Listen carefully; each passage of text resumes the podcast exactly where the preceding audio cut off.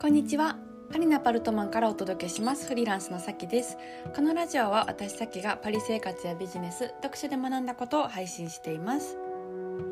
皆さんお元気でしょうか、えー、今のちょっとコーヒーを飲みながらラジオを撮ろうと思ったんですけど飲みながら喋るのは無理だと気づいたので、えー、飲むのを諦めます。はい。あのー今日はちょっと何の話をしようかと思うんですけども、えー、個人ビジネスの時代が本格的にやってきた2021みたいな話をしたいと思います。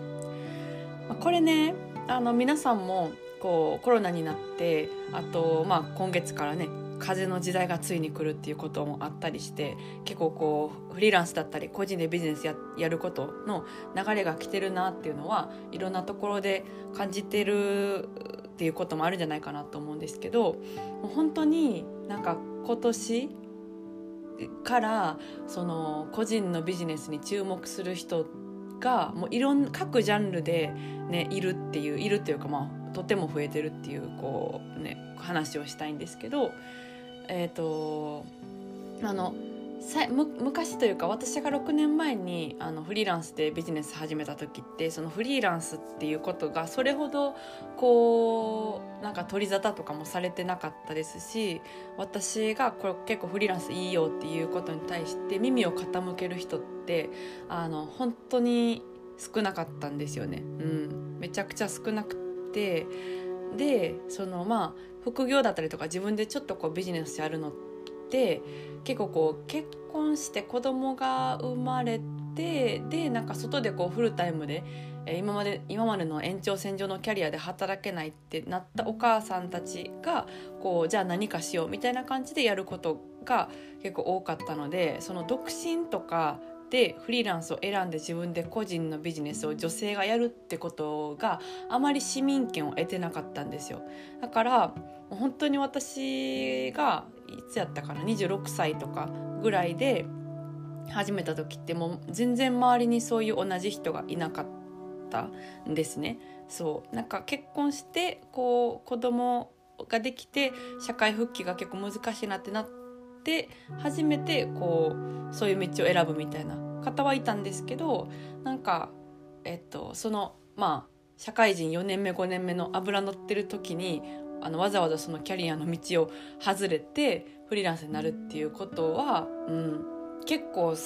うん、少なかったんですよ。でも2020年になってあの芸能人が YouTube に参入したりとか芸能事務所辞めたりとかっていうそういうこう今まで、うん、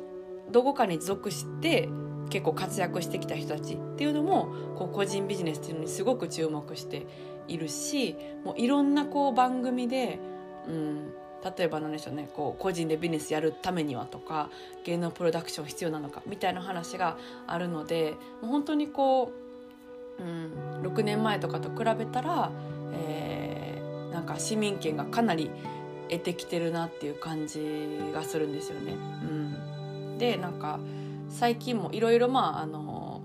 YouTube の番組とか見てますけどそう、まあ、その男性が結構出てる「ニュースピックス」っていう、まあ、あの番組とかでも結構その討論として個人ビジネスでどうやっていくのかとかタレントはどう稼いでいくのかみたいな話とかがやってたりですとか、うん、で、まあ、その女性起業家とか女性がやってる個人ビジネスもどんどん勢いを増してきたっていうのはあの今年の後半ぐらいのフェーズだと思うんですよ。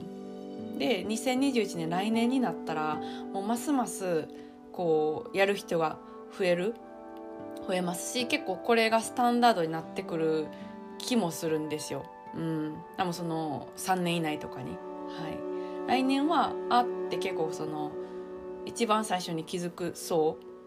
の人たちがもう結構走っててで、えっと、次にあこれいいなと思った方たちがコロナとかのでえっと、あフリーランス個人ビジネスいいなって思って結構やりだしてるっていう感じ。で、えっとまあ、その次に結構その結構個人ビジネスとかフリーランスとかを考えたことなかったとかむしろなんかちょっと嫌ってたみたいな人たちもやりだすみたいなあのフェーズが多分来年だと思うんですけど、うん、本当に結構ねそういう時代になってきたなっていう、うん、個人でビジネスをやる時代になってきたなっていう感じがします。うん、で、まあ、本当にこうあの芸能人が YouTube とかでも再生回数伸びる人伸びない人がいるっていうようなあのことに象徴されてるようにあの B2B ビジネスえっと、その企業対企業のビジネスより C2C その個人対個人のビジネスの方が難しいんですよね。うん、難しい、まあ、だからこそずっとずっとこう検証できる面白さっていうのはあってなかなかこうスッとすぐにうまくいかないから、まあ、めちゃくちゃ面白いなって思うんですけど、うん、なんかなんか私がそうですね今日のこのポッドキャストで言いたいことはこう個人ビジネスが結構スタンダードな時代になってくるから早めにやっといた方がいいと思うっていう、う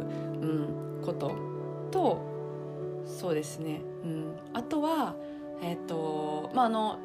個人でこうビジネスやるにあたっていろいろ相談とか受けることもあの私多いんですけどもあの LINE の公式とかいろんなところで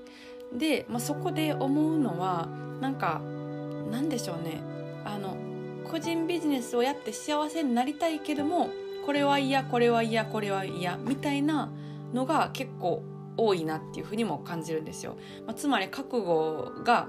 ないみたいな。個人ビジネスで自由に幸せになりたいけどこれはやりたくないとか、うん、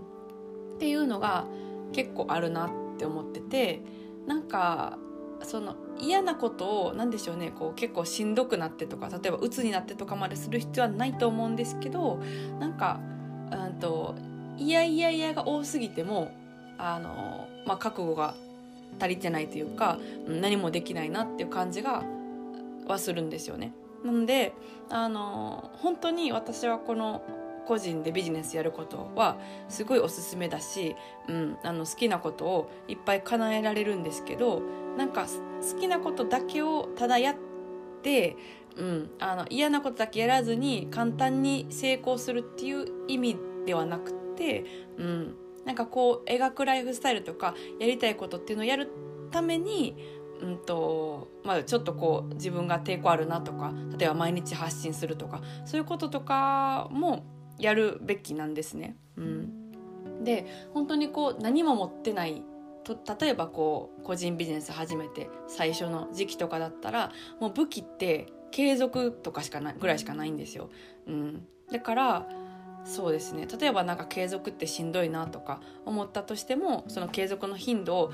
例えば緩めたとしてもこうちょっと継続してみるとかね。なんか毎日はしんどかったら、まあ、週5とかでもやってみるとか。でちょっと波に乗ってきて、えー、ビジネスが始まってきたらちょっとその何でしょう例えば発信とかの頻度を落とすとかだったらいいと思うんですけどなんか最初からこう継続はしんどいとか顔出しはちょっと嫌だとか自撮りはなんかちょっと抵抗があるみたいなのが多すぎたら結構こう進まないので、うん、あの幸せになるためには覚悟が必要だなって思うので、はい、ちょっとまあそういう話をしていました。うん、個人ビジネスのは本当におすすめだしその時代がとてもやってきてる。でただそれはなんか逃げ道っていう感じではなくって本当に幸せになれるんですけども覚悟は必要だなっていう、はい、話をちょっとしたいなと思いました。はい、なんかちょっとあの本気モードになって語ってしまいましたけども、はい、いかがでしたでしょうか？もし辛口だったらちょっとすいませんけども、うん。はい、もし何かあのお役に立てたら嬉しいなと思って話してみました。じゃあ今日はそろそろお開きということでまた次回のラジオでお会いしましょう、えー、それでは皆さん今日も素敵な一日をお過ごしください。